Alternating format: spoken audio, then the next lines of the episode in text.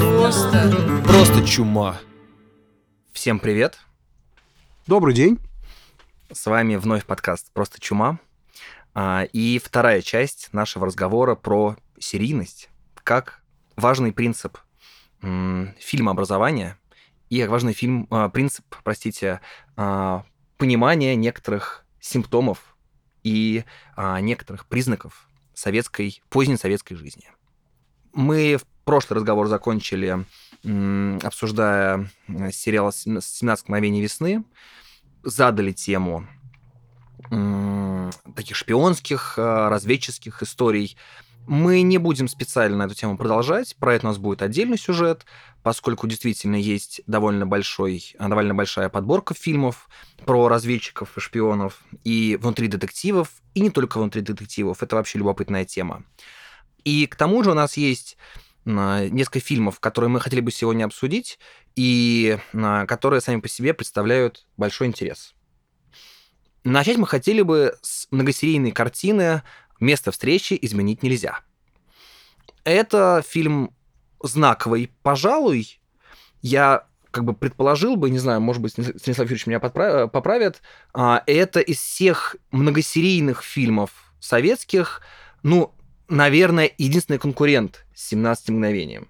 Как вы считаете? Да, наверное, вот по такой, по народной популярности, народной, э, такой народной любви, э, пожалуй, что да. Ну, э, к тому же не будем забывать, что этот фильм, э, акции этого фильма, безусловно, очень хорошего и по режиссуре, и по подбору актеров и по всему. Конечно, акции этого фильма очень поднимаются а, из-за того, что там принимает участие Владимир Высоцкий.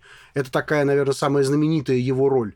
Вот. Поэтому, да, я думаю, что это такая вот а, любимая кинолента, которую с удовольствием до сих пор многие пересматривают. А, ну и к тому же он еще и был так, а, в общем, рассаскан на цитаты, да, то есть многие реплики и Жеглова, и Шарапова, они становятся такими а, как бы знаковыми, почти поговорками. Не только, и всех, в общем, а, преступников, кошелек, и преступников, какой да, кошелек, да, да, да, совершенно верно. Вот.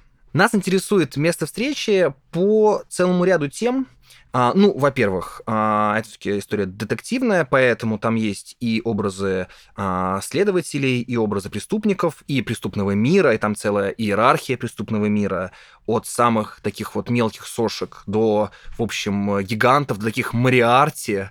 Вот, мы об этом поговорим. Но только можно я сделаю Да-да. такую вставку? Это, конечно, детектив совершенно специального типа. Это не детектив-загадка. Здесь нет загадки в смысле а, нет вопроса, кто убил. Кто убил, ясно с самого начала. Известно, что существует банда, известно, что существует а, преступное сообщество, и главный вопрос, как их поймать. Не выяснить, кто они, а просто как поймать, потому что вот это, это есть суть детектива. Кстати говоря, я сейчас подумал про актуальность э, этого фильма, вот о котором мы говорили в начале. А, Ведь на самом деле один из самых популяр- популярных российских сериалов последних там э, десятилетий «Ликвидация», он, конечно, снят с очень большой оглядкой существенной на а, место встречи изменить нельзя, и вот в герое Машкова часто угадывали вот, ну, как бы вот по некоторым повадкам, по некоторым приметам, да, что, конечно, он, в общем, имел в виду а, Жеглова а, в а, изображении Высоцкого. Но ликвидация вот принципиально отличается от места встречи тем, что неизвестно, Конечно, кто я, я поэтому и вспомнил, да. Я, я подумал, что как раз в ликвидации они сместили этот акцент вот в, в сторону того, что как бы головоломка это найти, найти предателя. Так вот, мы говорили о том, что понятно, что нас интересует место встречи в связи с детективностью и серийностью, но там есть некоторые темы, которые а, интересны сами по себе. То есть мы будем говорить об этом сериале не только в связи с нашей обычной темой повседневности, потребления, денег, обогащения и так далее. Здесь есть несколько, некоторые сюжеты, которые нам показались принципиально важными для того, чтобы на них специально внимание остановить. Первой такой темой, может быть, не совсем обычный взгляд на этот сериал, это разговор про то, какую роль в нем играет образ Великой Отечественной войны. Как вы помните, с самого начала сериала мы видим, как Шарапов а, оказывается в Москве, Москва, которая празднует окончание войны, Мирная Москва. мирная Москва, да, и он, причем он не просто же оказывается в Муре, он бывший а, разведчик, причем такой вот да, военный разведчик, да, то есть он участвовал в, в операциях а, крайне опасных, вот, и там очень подчеркивается, что он возвращается как ветеран, как победитель. И вообще это такой его особый статус того, кто прошел войну, он очень важен, потому что потому что остальные коллеги Шарапова всю войну они а, занимались тем, что как бы вот боролись с врагом внутри. А, там есть очень интересная сцена на эту тему в, ближе к концу, когда Шарапов появляется со всеми своими орденами. То есть и видно, что там у Жиглова, например, один орден а, Красной Звезды, и, а, значит, все в совершенном восхищении смотрят на Шарапова, там один из героев говорит, я про тебя напишу в нашу газету. То есть это такой герой. И э, очень интересную подает реплику Жиглов. Он говорит, вот когда ты столько же орденов получишь за поимку преступников, тогда, э, тогда все будет э, очень хорошо. То есть э, это конечно, э, вот так, так, такой, как сказать, это сопоставление э, жизни э, во время войны э, на фронте и в тылу, и, соответственно, ну, как бы степень риска э, и, как сказать, и э, то, как отмечались награды, то, как отмечались достижения. Вообще очень важно, что именно война была выбрана некоторой такой вот рамкой для этого фильма. А, с одной стороны, это рамка сюжетная поскольку э, один из главных антагонистов, один из главных преступников этого сериала, он выдает себя за офицера, он ходит в офицерской форме, и в частности это то, что позволяет его вычислить. И с орденом. И с орденом, с орденом да. И там, Отечественной войны. Там, там есть, да, а, специальный эпизод, когда а, с него этот орден срывают, потому что он недостоин его носить. И это вот реплика про проливаемую кровь да. Э, Шарапов говорит, э, Шарапов срывает этот орден с Фокса и говорит, «А, другие под этот орден проливали свою кровь, а ты это, другие проливали за он говорит так, другие проливали за этот орден свою кровь, а ты под него чужую.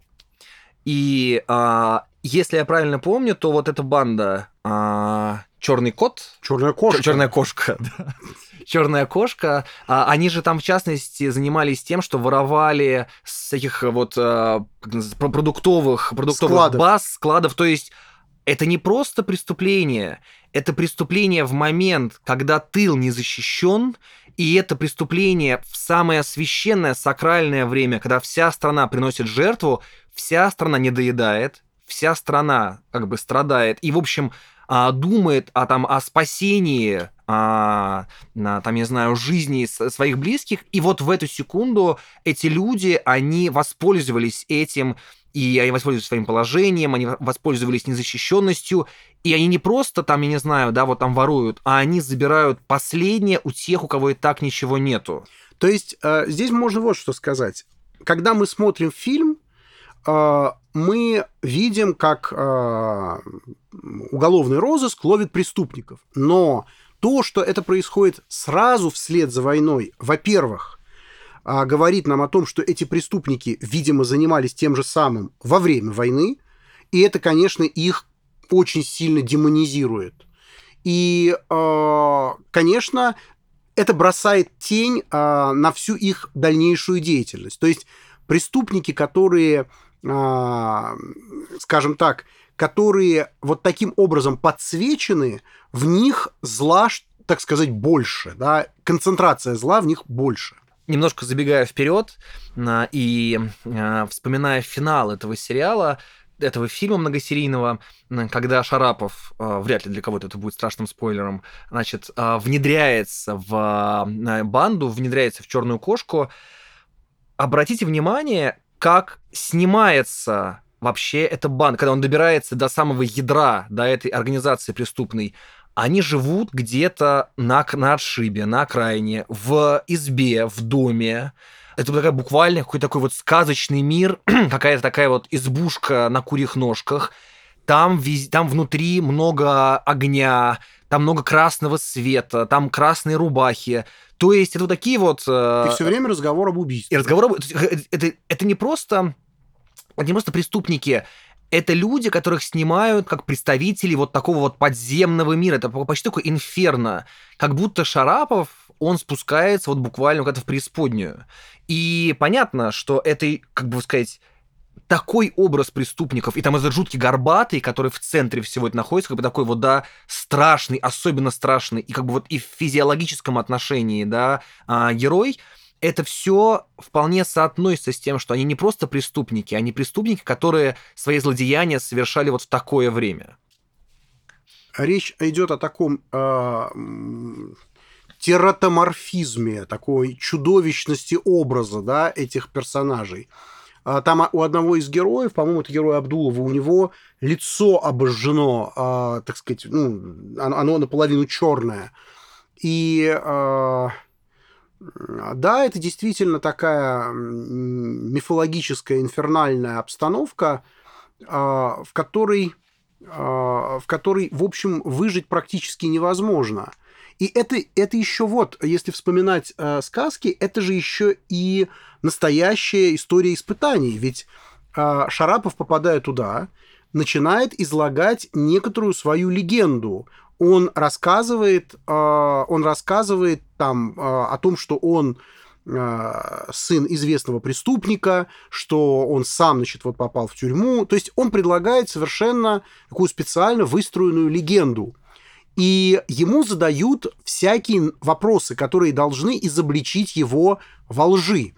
А более того, в какой-то момент жена Горбатова, когда, э, значит, герой Шарапова говорит о том, что он водитель, э, жена, жена Горбатова, жена главы шайки смотрит на его руки и говорит, Карп, ты посмотри на его руки, а, он такой же, из него такой же шофер, как из промокашки другого бандита, скрипач, а, Шарапов мгновенно находится и говорит, да, я подрабатывал в трактире я играл на пианино, и когда ему говорят, ну покажи себя, он сразу подходит к фортепиано и начинает играть Шопена, а потом он начинает играть песню Мурку. В общем, это какая-то прям такая э, реальная история испытаний, когда вот в сказках э, можно вспомнить, да, герой попадает к Кощею Бессмертному, к Бабе Яге, еще какому-то э, демоническому существу, которое задает ему вопросы, на которые он должен ответить, и если он не ответит, он пропал.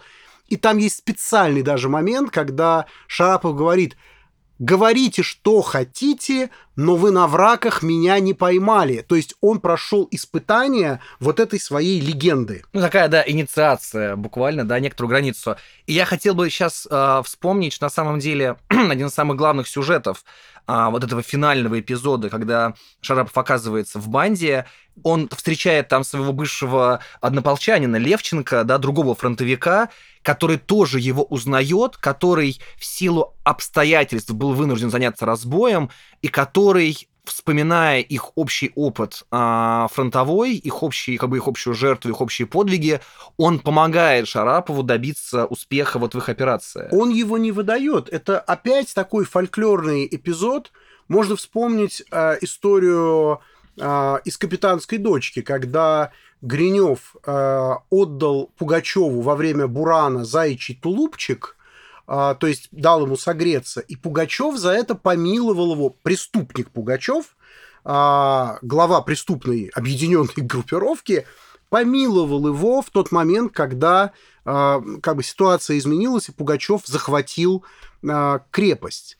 И вот этот обмен, и он ему вспоминает вот этот тулупчик. И здесь, в, этой, в этом фильме, Левченко, когда объясняет, почему он, он объясняет Шарапову, там есть такой эпизод, когда их, а, а, они идут спать, потому что им нужно на утро там заниматься э, тем, что освободить Фокса. И вот ночью а, происходит разговор между Шараповым и Левченко, и в этом разговоре Шарапов спрашивает, почему ты меня не выдал, и Левченко объясняет ему, потому что он говорит, нам с тобой доводилось укрываться одной шинелью. То есть все тот же заячий тулупчик. Да, это интересно. Э, то есть Левченко как Пугачев. Да. Ну, в, в этой Левченко как представитель Пугачева, Пугачевской угу. банды. Хорошо. Наверное, мы здесь поставим некоторое многоточие, поскольку на самом деле эта тема очень такая объемная. Вообще любопытно, когда смотришь советские фильмы, а, самые разные, понимать, как часто война, она превращается действительно вот в некоторую как бы такую вот обрамляющую или такую вот как бы общую тему, мотив, через который герои понимают себя, через который герои определяют свои поступки, мотивации. То есть действительно прямо целые десятилетия, поколения советских фильмов, они определялись, даже если это фильмы не буквально про войну, то они все равно косвенно войной, конечно, определялись и измерялись. Не-не-не, можно еще два слова про войну? Да, конечно. Тут э, важный момент. Мы как бы мы сразу уехали, так сказать, с Шараповым в банду, а все-таки важно вот что сказать. А, важно вспомнить еще одного героя, совершенно уже не бандитского. А, это герой, которого играет, это сосед а, Шарапова по коммунальной квартире, герой которого играет Зиновий Герд. А, который рассуждает об эре милосердия. Ведь э, детектив-то назывался «Эра милосердия», а э, это уже когда э, Станислав Говорухин снял фильм, он назвал его «Место встречи изменить нельзя». Эра милосердия гораздо более такое символическое, емкое название. Так вот, герой Зиновия Герта размышляет о том, что вот мы пережили страшную войну, столько погибло людей, стольких мы потеряли, и мы должны по-другому начать относиться друг к другу, и, наверное, а, вот здесь, в этих а, развалинах, в которых мы живем и которые мы пытаемся как-то обустроить, зарождается эра милосердия. И понятно, что это тоже разговор о войне, это разговор о том, как война, наверное, всех изменила в лучшую сторону. Но, как мы понимаем, э, историю, которую нам рассказывают, э, нам показывают, как бы сказать, ту часть общества, которая совершенно никак не улучшилась э, войной, которая как, какой была, такой и осталась. Так что война здесь присутствует в разных, в связи с разными героями, в разных эпизодах, и она действительно образует рамку и некоторый фон. Я бы сказал, она очень подсвечивает весь этот фильм. Она бросает такие специальные прожекторные лучи. А Мы уже говорили о том, как а, с самого начала Шарапов и Жеглов м, друг другу противопоставляются, пускай они занимают некоторую, а, как бы такую вот одну сторону, да, вот в этом конфликте, вот, но тем не менее точно разные герои. И я предлагаю сейчас подумать про, а, про то, а, как по-разному тема правосудия и тех, кто ее защищает, закона. и закона в этом фильме представлена. Мы уже говорили с вами довольно подробно а, в наших предыдущих встречах о том, что следователь в советском детективе – это не только сыщик и не только тот, кто ловит э, преступников. Следователь – это тот, кто обладает а, определенной идеологией, определенной системой взглядов и определенной нравственной системой. И это тот, кто пытается этой нравственной системой как бы поделиться с другими, других а, научить он такой маяк, он их направляет, он, им, он их наставляет. И вот Жеглов и Шарапов — это тоже два героя, хотя, конечно, есть принципиально важная деталь, это старший и младший, но это тоже два героя, которые, в общем, а, являются собой две, два разных взгляда на закон, два разных взгляда на правосудие. Ну, по сути, можно заметить, что это учитель и ученик, это старший и младший, но вообще весь фильм — это история того, как Шарапов становится старшим, как он, по сути, уравнивается с Жегловым. Как вы вообще вы сформулировали вот а, позицию отношения Шарапова и Жеглова? То есть понятно, что это, конечно, самая там знаменитая, одна из самых знаменитых сцен а, про то, как вор должен сидеть в тюрьме. В этой сцене уже представлены как бы да, две позиции. Это, с одной стороны, Шарапов, который говорит о там, верховенстве закона, права, который говорит о том, что мы не можем уподобляться преступникам, и не мы, мы, как бы, мы не можем жертвовать всем ради того, чтобы как бы, да, вот добиться некоторых своих прагматичных целей. Там есть формулировка, она по-своему не менее яркая, чем вор должен сидеть в тюрьме, просто ее реже цитируют буквально, а от того она и менее известна. Но она там есть. Шарапов говорит, если мы будем э, вот так применять закон, как ты сейчас сделал по отношению к этому преступнику, а я напомню, что Жеглов засунул в карман э, кошелек для того, чтобы э, обвинить преступника, карманника и выбить из него показания, которые нужны для того, чтобы поймать черную кошку. Так вот, Шарапов говорит, если мы будем так себя вести по отношению к преступнику, то есть нарушать закон, закон у нас превратится в кистень.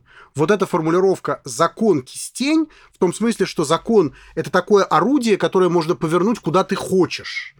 А оно там тоже звучит. Ну вот мой вопрос. Это разговор про наивного и как бы такого уже а, повидавшего жизнь а, следователя, потому что, если вы помните, то их разговор Шарапов так и не соглашается с Жегловым, и Жеглов как бы с такой некоторой иронией, но одобрением в конце оглядывается на Шарапова и как бы и не продолжает диалог, да, как бы они каждый остался, в общем, при своем. Вот это разговор о наивности и трезвости или еще кое о чем? Нет, конечно, не о наивности, потому что там в этом разговоре есть очень важная деталь. А, там э, Жеглов, когда спорит с Шараповым и нападает на него, он апеллирует к их коллегам. Он говорит, вот, спроси ребят, у меня перед них секретов нет. О, секретов нет. Давай выйдем на улицу и спросим э, людей, какая им позиция ближе, твоя или моя. То есть э, Жеглов все время говорит о мнении большинства. А в то время как Шарапов говорит о верховенстве закона. И, конечно, это разговор не о наивности и опытности, это разговор о э, границах закона и о том, что э, закон должен э, соблюдаться или он может в каких-то особых случаях не соблюдаться. А, понятно, что если он может в каких-то случаях не соблюдаться, никто никогда не обозначит, что это за случаи, и никто никогда не гарантирует, что тогда можно закон использовать как угодно. И поэтому, конечно, это разговор про самую суть закона. А, вот. И мы а, помним, чем, чем заканчивается история с Левченко, когда Левченко в конце когда уже всю банду взяли, арестовали, Левченко, который помог Шарапову эту банду взять, не выдал его, пытается спасти лично себя, он пытается убежать. И Жеглов, понимая, что это, как бы сказать, что убегает один из преступников, пытается его застрелить. Шарапов кричит ему «не стреляй».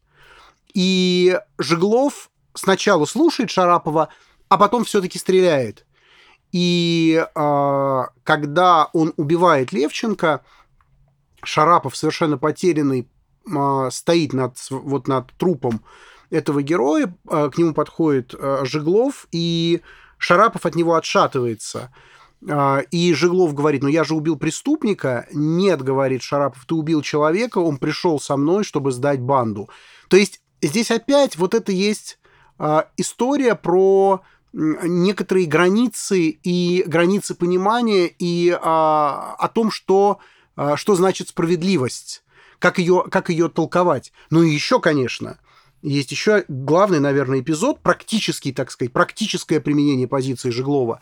Это когда э, речь идет о подозреваемом, ложно подозреваемом Груздеве. Жеглов довольно быстро убедил себя в том, что о, Ж, э, Груздев виноват, и он давит на него, он, допра... он выбивает из него показания.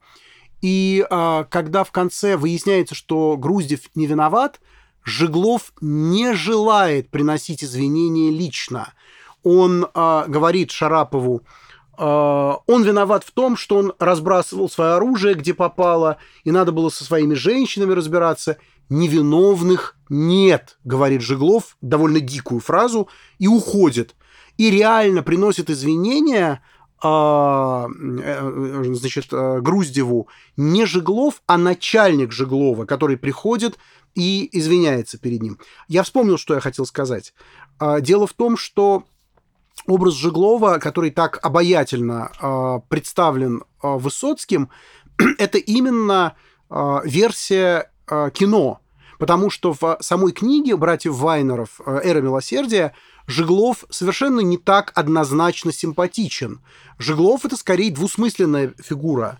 А Шарапов это как раз гораздо более однозначный э, персонаж. Поэтому, конечно, никакой здесь не спор про э, не спор неопытности с опытностью, это спор о самой сути закона.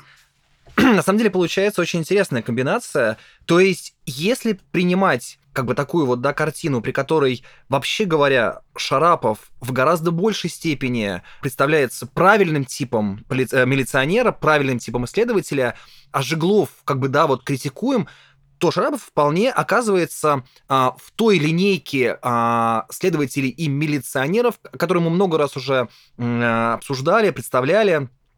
Его можно сравнить и с а, благородными там знатоками, и с разговором про а, Зорина. То есть это человек, который понимает важность своей профессии, который не готов а, для решения задачи поступаться некоторыми моральными ценностями, который является образцом для всех. И в этом отношении он достаточно однозначен. Но талант Высоцкого, он как бы выявил некоторую сложность и как бы такую вот двусмысленность этой профессии. То есть, условно говоря, именно вот очень специальный актер, а, у которого была специальная репутация, талант, умение говорить, мимика, голос. голос. Вот все это как бы вдруг очень сильно углубило, да, эту проблему, эту тему. Это интересный феномен, как актер может самолично, как бы, да, вот являться некоторым таким вот соавтором, да, и как бы вот эту тему, актер... тему вдруг разнообразить очень сильно. Актер, по сути, выступает как интерпретатор да, этого да. фильма. Вот. И э, ну, я, э, надо сразу заметить, что э, актер, который играет Шарапова, Конкин, он играет очень хорошо. Это, как бы сказать, лучшая его роль, очевидно.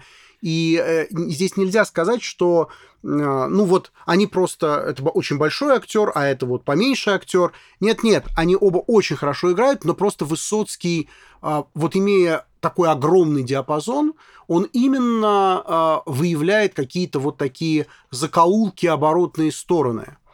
Вот, а вообще-то можно вспомнить, то есть, опять же, почему очевидно за Жегловым правда? Потому что он герой войны, потому что за его спиной фронт, потому что он столько раз рисковал жизнью, потому что он говорит Жеглову даже не о законе, он говорит о чести офицера, он говорит о том, что что такое честь офицера на фронте быстро учили. И Жеглов говорит, так это я, по-твоему, честь офицера заморал? То есть это разговор, который переходит уже даже не в, не в область э, профессионализма, значит, э, работников, работников уголовного розыска. Это разговор о высоком понятии чести. Чести офицерской, чести военной. То есть вот с какой позиции, вот с какого, как бы сказать, холма смотрит на эту ситуацию Шарапов.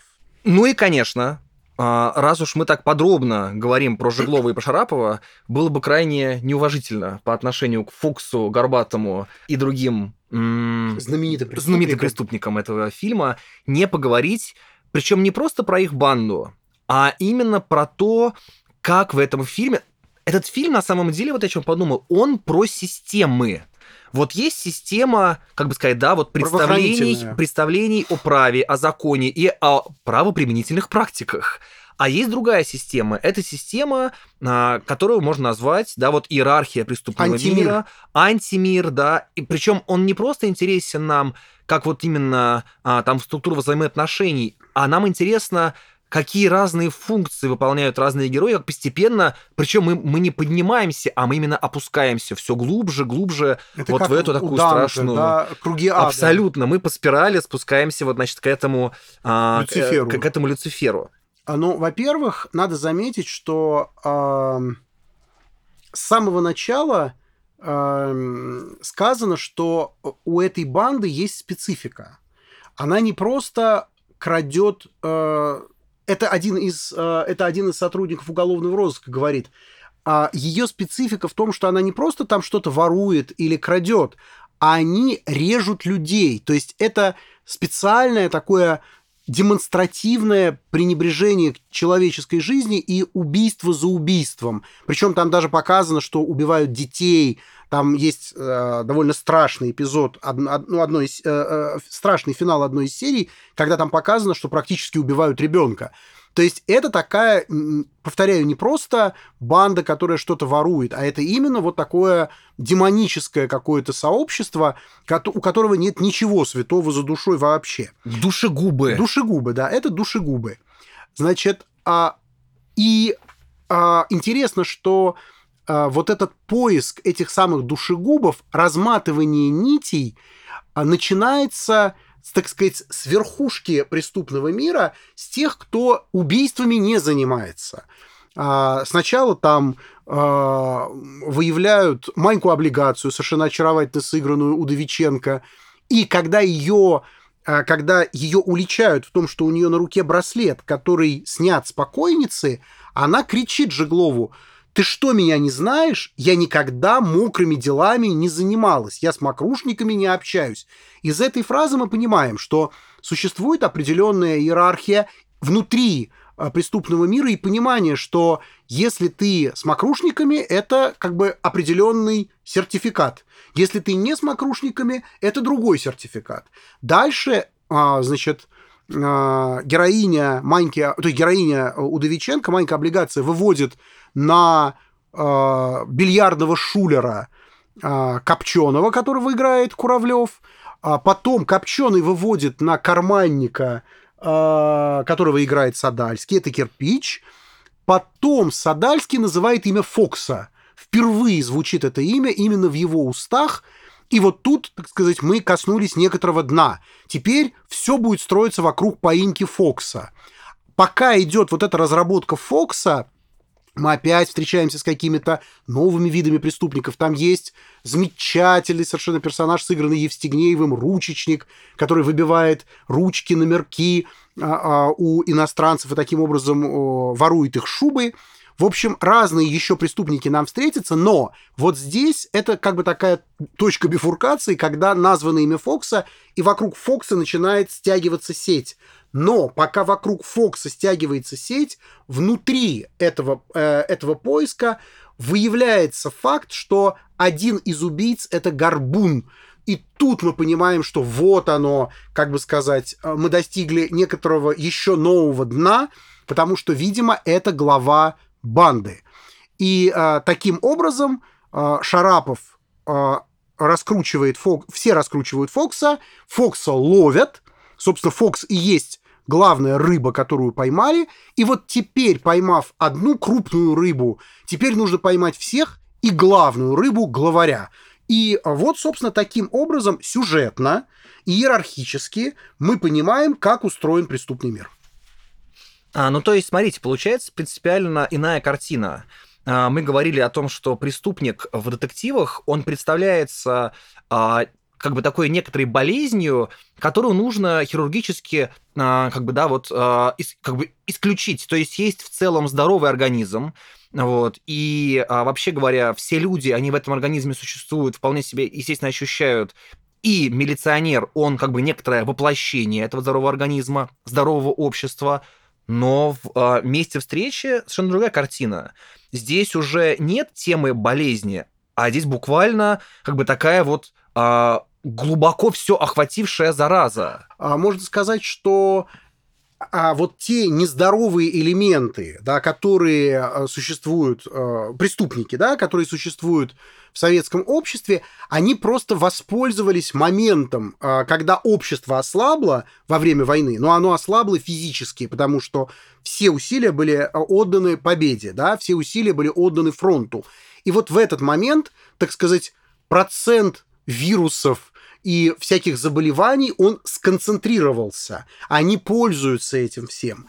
Вот, поэтому э, можно, наверное, объяснить таким вот образом. Но да, если вот это не вспоминать, действительно, ты смотришь этот фильм как такую схватку э, не просто абсолютного добра с частичным злом, а это именно абсолютное добро и абсолютное зло. И в этом смысле, на самом деле, вот мы много говорим сегодня про то, а, про такую как бы инфернальную, дьявольскую как бы характер да, этой банды. И неудивительно, что во время их поимки их как бы запирают под землей.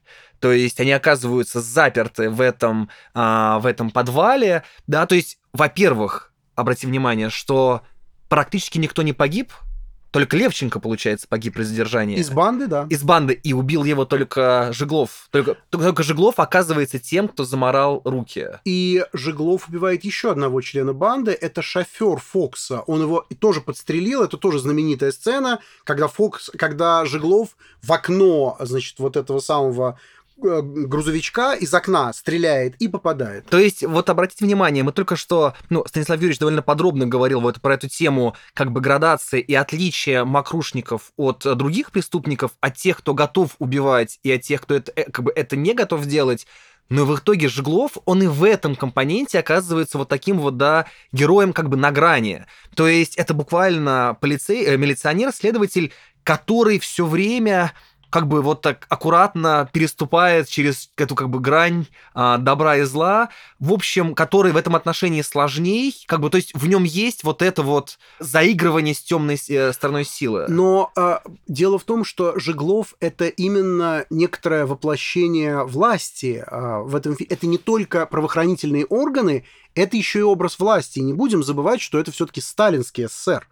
То есть а власть, конечно, в этот момент имеет некоторый такой инфернальный оттенок. Как раз я хотел, да, об этом сказать, о том, что все-таки важно, а, это, а, не, это, а, послевоенная история, послевоенный период, но это еще и, конечно, не 70-е с их благополучной, размеренной, построенной жизнью, да, то есть все-таки любопытно, как в 70-е годы снимается сериал про а, конец 40-х, но в том, как сороковые изображаются, очень чувствуется, что уже в 70-е люди понимали, насколько иначе они живут. Да, конечно. То есть а, вот этот вот этот а, ход про власть, а, он вообще, можно сказать, точно так же, как война бросает такой специальный луч на все происходящее, также и как бы сказать, присутствие Сталина бросает на все происходящее тоже некоторый луч. А, ну и еще, конечно, есть одна тема. Если мы договорили про а, структуру, да, про систему, да? про систему зла, вот, а, есть еще одна тема. Мы много говорили вот про а, мотив а, инициации и мотив некоторого восстановления Шарапова. И много говорили про такую вот сказочность, да, этой истории, про некоторые такие вот мифологические элементы. А, есть, конечно, очень важный сюжет этого сериала, посвященный отношениям старшего и младшего, и про отно... как бы, то есть, если мы говорим про тему становления, значит, очевидно, есть некоторый образец или образцы, между которыми, как бы, да, вот Шарапов выбирает. Или, как предложил об этом подумать Станислав Юрьевич, это э, мотив отца. Да, можно прямо продолжая тему Сталина сказать, что речь идет об эпохе, когда главу государства называют отец народов, и, соответственно, поиск, от, а, а, как бы сказать, восприятие отца – это такая тема эпохи. И, значит, Шарапов, который возвращается с фронта, нам не показывают его родители, видимо, они умерли. Понятно, что вот там, где живет Шарапов, в его коммунальной квартире, у него не, не, отчасти роль его отца играет вот этот э, герой Герта, у которого погиб сын, который остался один и который э, таким э, символическим образом усыновляет Шарапова. Но в конце концов он появляется там не так часто, этот герой. А, безусловно, когда Шарапов приглашает Жеглова жить у него в квартире, в его коммуналке, то есть в его комнате в коммуналке, они, безусловно, сближаются, и это сближение старшего и младшего, и это, можно сказать, а, очередной образ отца. Прямо язык чешется сказать, э, использовать термин психоаналитика Лакана «имя отца». Здесь прямо вот оно реально присутствует, это имя отца, которое переходит от одного, эстафета от одного к другому. Значит, итак, отец номер два – это Глеб Жеглов, который весь фильм воспитывает Шарапова, спорит с Шараповым, но, как бы сказать, он, э, э, он его, так сказать, э, э, доводит до ума профессионально. Дальше отец номер три – это, конечно, совершенно инфернальный Горбатый, то есть герой, э, герой э, Джигарханяна. Потому что это очень интересно видеть диалог э, э, Жиг... Шарапова и э, Горбатова – Шарапов несколько раз называет его папашей. Но он его называет папашей, разумеется, потому что он гораздо старше его. И видно, что это ну, глава... Дерзкое, дерзкое обращение. Ну, и это глава банды. Угу. Но в этом можно разглядеть и другое. В этот момент ведь а, Горбатый в какой-то момент, когда в те моменты, когда он верит Шарапову, он даже готов рассматривать его как одного из членов своей банды. Он говорит, а, значит, водителю, которого играет Абдулов, да мне не, мне не проблема, ты тоже пойдешь, ты тоже пойдешь в этот подвал. Если что, говорит он, я вот его посажу за баранку, потому что э, он же по доказал, легенде, по, по легенде, легенде он же водитель.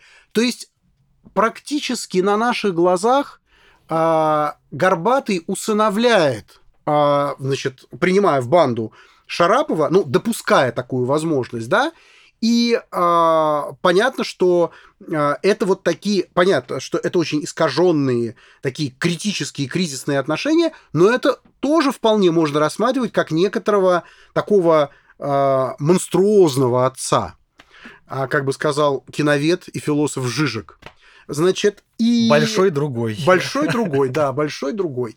Значит, итак, вот три таких отца. Это, значит, герой, э, которого играет Герт, это Жеглов и этот же Гарханян. Ну и когда все заканчивается, когда там есть личная история, личная история э, Шарапова, там есть девушка, она тоже милиционер, они встретились, э, она ему понравилась, и э, есть сюжет внутри э, самого романа, когда находят, находят на месте преступления ребенка, и этого ребенка отдают в детский дом. А, значит, по роману, а, роман на самом деле гораздо мрачнее.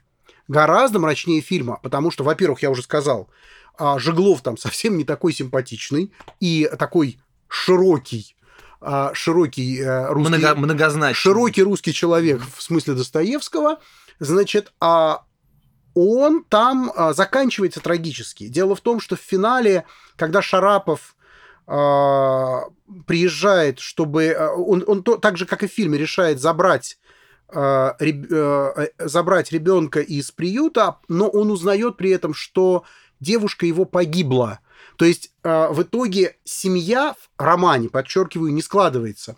Говорухин все переиначил, потому что в финале э, Шарапов возвращается к своей девушке, которая, оказывается, взяла этого ребенка из э, приюта, и, ну, из, из детского дома, и, соответственно, перед нами образовалась семья. То есть вот последние кадры этого фильма, Шарапов открывает дверь и видит, значит, эту, по-моему, Варвару ее зовут, эту Варвару, Варю, которая держит ребенка, и таким образом мы понимаем, что вот оно, вот она его семья, и тут мы понимаем, что он становится отцом. То есть он фактически в этот момент преображается, происходит вот это преображение. То есть перед нами была серия ложных или мнимых отцов, э, общаясь с которыми Шарапов повзрослел и созрел для того, чтобы стать самому отцом, и этим заканчивается фильм. Такая совершенно, а, как бы сказать, семья торжествует, и в этом смысле это снято по совершенным таким голливудским правилам. На самом деле это очень все интересно, а, особенно понимая, что действительно это не просто сериал про там преступников и про следователей, а это еще и сериал, в котором все-таки как бы отображается определенная эпоха. Ну. То есть на это можно посмотреть очень аккуратно. Мы говорили уже да, в начале, что мы будем иногда такие некоторые общие темы а, задевать. На это можно посмотреть как на некоторый такой вот сущностный вопрос вообще, что это было 40-е годы, а, и как на них можно смотреть сегодня из 70-х, в частности, вот этого разговора про власть, в том числе и про власть отца, и про власть как отца и так далее.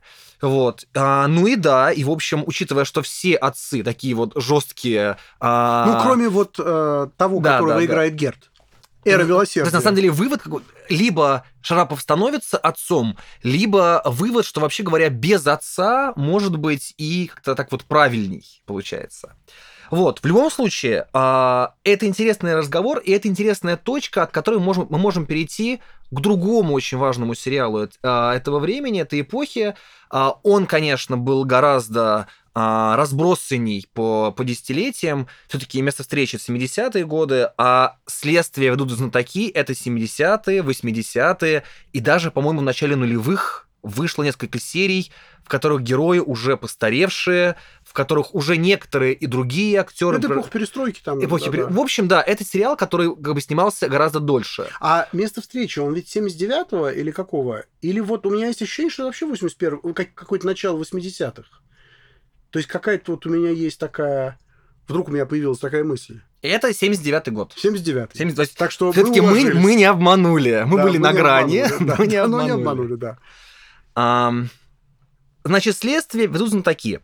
А, это сериал в гораздо большей степени а, близкий, как бы вот а, структурно к тому, что мы называем сериалами сегодня, в том смысле, что все-таки, а, да, это не просто многосерийная одна история, а это законченные эпизоды, которые выходили с определенной регулярностью. Они, конечно же, выходили эти серии не так часто, как сегодня. Они выходили раз в год, иногда даже реже, раз в два года. Это были полнометражные картины. Но, тем не менее, это были законченные эпизоды.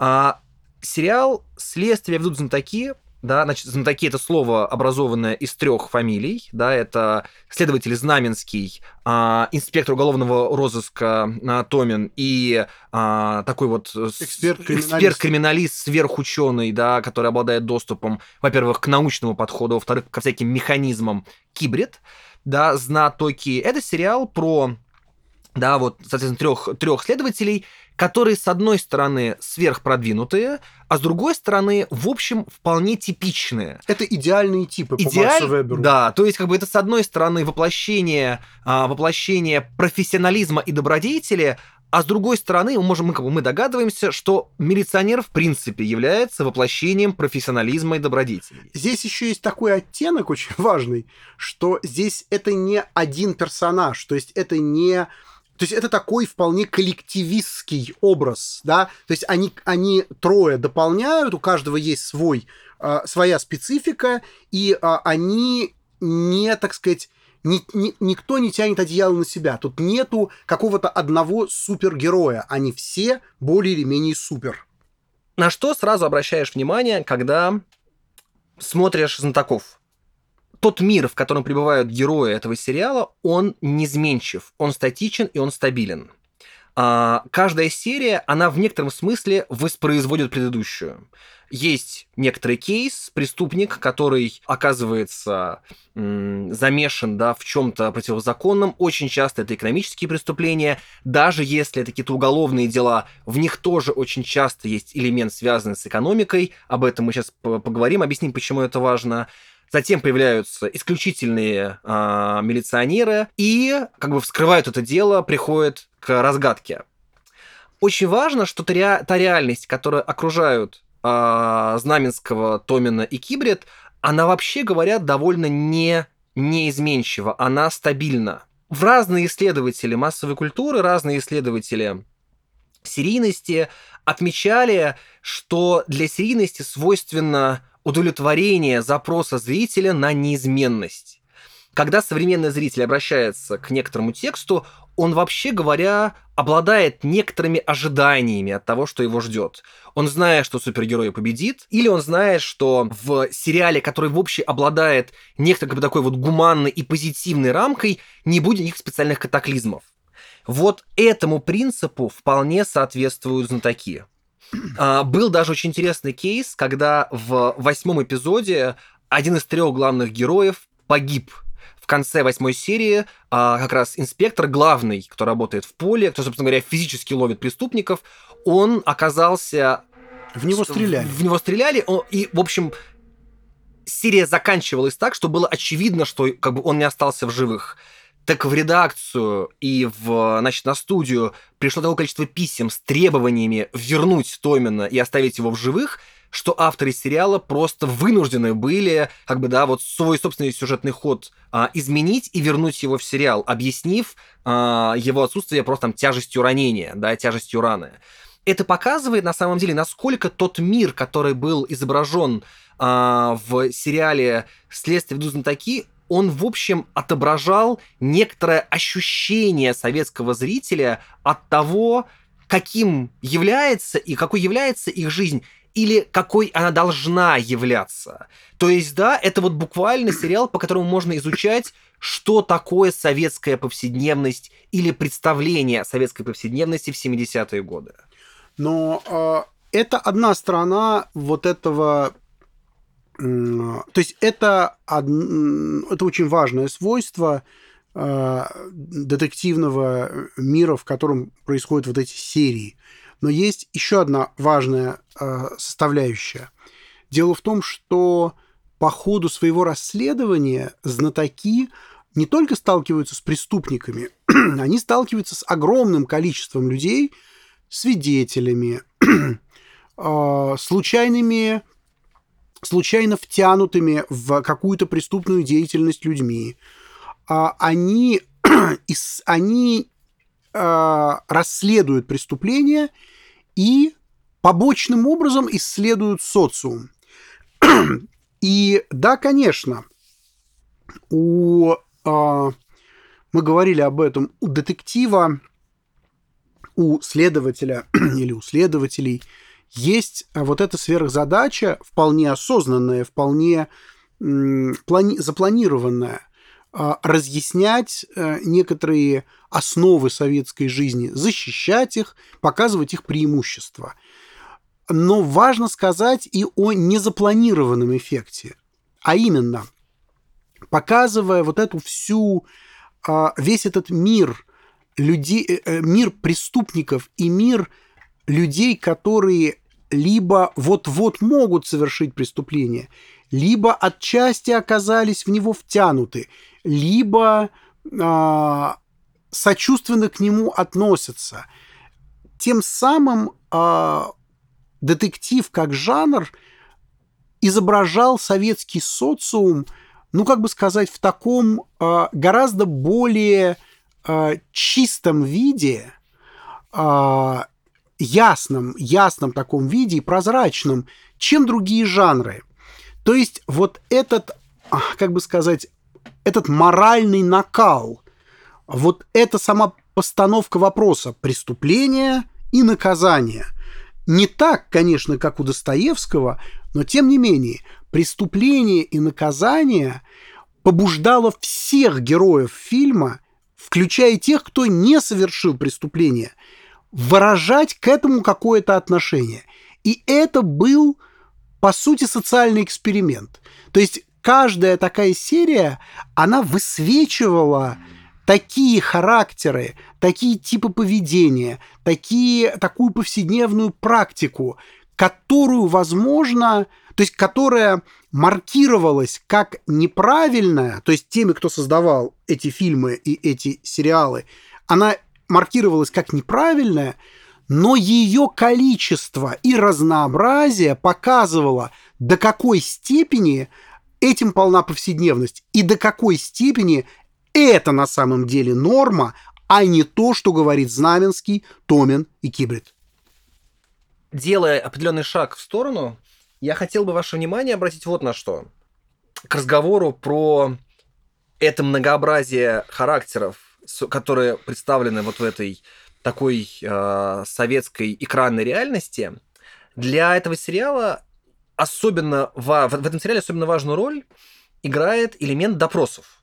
И это вполне укладывается в то, о чем мы сейчас говорили. Потому что допрос, то есть долгий разговор следователя с преступником или с а, который часто превращается событий, в разговор по душам. Это уже не просто там попытка вытянуть признание, это уже столкновение двух идеологий. Это столкновение двух представлений о жизни, о правильном и неправильном. Да? То есть действительно это разговор по душам или очень часто это практически исповедь. А, я особенно запомнил один эпизод, очень сильный, из а, одной из ранних серий, по-моему, это четвертый эпизод, в которой в центре а, события оказывается женщина, которая занималась хищениями для того, чтобы удовлетворить запрос своего требовательного супруга. А, то есть она похищала на месте работы, а потом, значит, возила его в дорогие рестораны, покупала ему дорогие вещи, потому что ей очень хотелось, чтобы, как бы сказать, муж видел в ней, ну, в общем, успешную женщину. успешную женщину и мог позволить себе вот такую жизнь. И интересно, что Знаменский, в общем, внутренне оправдывает преступницу, то есть, разумеется, направляется в тюрьму, и а, ей вносится приговор, но не она в его глазах совершает настоящее моральное преступление. Именно моральный упрек он адресует ее супругу, потому что когда тот говорит, что я ни о чем не знал, и что для него это там шокирующая новость, тот возражает ему, он говорит, вы все знали, вы не могли не догадываться, не могли не замечать, но вас устраивала ситуация, при которой вот эти аспекты а, жизни, рестораны, дорогие вещи, дор- дорогая одежда, вам, как бы сказать, доступны, но при этом весь риск на себя берет она. И а, это очень важно. Это показывает, как бы сказать, как приоритеты в этом сериале расставляются. И опять же, что акцент здесь сделан не столько на самом факте преступления, сколько на том, потребление, которое мы наблюдаем, оно законно и обосновано, или оно чрезмерно и порочно? А, вообще, вот этот разговор о, о комфортабельной жизни, о предметах комфорта или предметах роскоши, или предметах комфорта и роскоши, это вот этот разговор, у него время от времени появляется в, э, и в сериале «Следствие идут знатоки», и в других детективах вот этот вот аспект почти что религиозный. Это такие э, искушения. Советский детектив – это история искушений, преодоленных или непреодоленных. А следователи это те, кто, ну, скажем, вот обозначают некоторую меру, а, пытаются удержать, пытаются вразумить, наставить на истинный путь. Кстати, про Достоевского я подумал, что в этом сериале один раз он упоминается, но он упоминается в очень смешном контексте. Там есть такая серия, называется «Шантаж». главное, э, там очень нестандартная, там очень нестандартный преступник. Это уже очень пожилая женщина, которая ненавидит советскую власть, э, там, начиная с 20-х годов. Она, видимо, была э, замужем несколько раз за разными преступниками, у нее огромные деньги, она э, занимается тем, что продает золотой песок, она связана с приисками, она руководит, по сути, сетью а, преступной. То есть это такая очень нестандартная старушка. А, при этом она такая старорежимная вся, у нее масса каких-то деталей из прошлой жизни. Ее а, домработница, она дочь какого-то белого, не то офицера, не то Харунжева. Ну, в общем, она тоже ненавидит советскую власть. И э, они живут в доме, который целиком им принадлежал, а теперь их уплотнили до одной комнаты. То есть это очень интересная такая э, социально-историческая подоплека. И вот эта э, старушенция, она Э, пытается пудрить, пудрить мозги всем, кто к ней приходит, и следователям в том числе. И она несколько раз, когда к ней приходят следователи, говорит, «Э, ну, вы же психолог, вы же следователь, вы же, э, как Порфирий Петрович, вы читали Федора Достоевского, задает она этот вопрос, и вот таким вот образом преступление и наказание такой странной тенью, странным облаком пробегает над э, этим сериалом. Но, повторю еще раз, преступление и наказание – это э, именно такой э, морально, э, морально-имущественный казус, который выявляет чистоту или нечистоту того или иного, того или иного персонажа. Есть очень интересная, интересная серия в «Знатоках». Да нет, там есть очень много разных интересных серий. Некоторые влиятельные кинокритики э, отзываются об этом сериале как о чем-то не заслуживающем особенного внимания, как о том, что осталось в границах времени. Но блестящие актерские работы, особенно тех, особенно актеров, которые изображают э, преступников, э, они, конечно, совершенно не позволяют с этим согласиться. Смотрите сериал «Следствие идут знатоки». А я просто хотел сказать, что знатоки в любом случае будут появляться у нас дальше, потому что там очень много серий и очень много тем, на примере которых просто очень удобно показывать, да, вот, собственно говоря, те стороны советского опыта, быта, и не только быта. Это полевые социальные исследования. Абсолютно. Вот, поэтому готовьтесь, знатоки а, будут появляться. Правда, служанка а, в этом эпизоде, она была из раскулаченных но она все равно была дочерью. Она, была... она из раскулаченных. Это очень важно, потому что там этот вот классовый, классовый элемент, он как бы он специально подчеркивается. Там, э, вы правы, там было две характеристики. Она mm-hmm. из раскулаченных рас, и она дочь денщика mm-hmm. Тамана Дутова. Да, По-моему, да, да, вот да, так. Значит, мы пока что заканчиваем разговор про знатоков. А, и, конечно же, есть сериалы, которые, э, которые мы не успели обсудить. Ну, например, есть знаменитый сериал «ТАСС уполномочен заявить». А, вернее, многосерийные фильмы. Вот. В любом случае, мы хотели разграничить да, эти два понятия серийность и сериальность.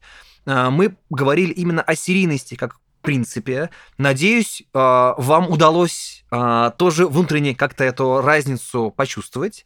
Вот. И а, на этом наш двухчастный разговор заканчивается. В следующий раз а, мы поговорим про тему собственности имущества. Ну, начнем говорить об этом, да, в детективах. Как, да. как, как можно сформулировать анонс? Ну да, это а, разговор про собственность, э, деньги, про про, скажем... А, про систему вещей. Про систему вещей, систему ценностей. Да, систему вот. ценностей. Он тоже, скорее всего, будет а, таким как бы вот разбитым на две части, поскольку там есть система вещей в более бытовым, бытовом, будничном, повседневном смысле, а, да, вещи, которыми, которыми, которые мы покупаем, которыми пользуемся каждый день, и там будет разговор о вещах и таких сверхвещах, сверхценностях. Вот. Это такой небольшой анонс. А, спасибо, что были с нами. Да, спасибо, до свидания. Счастливо. thank you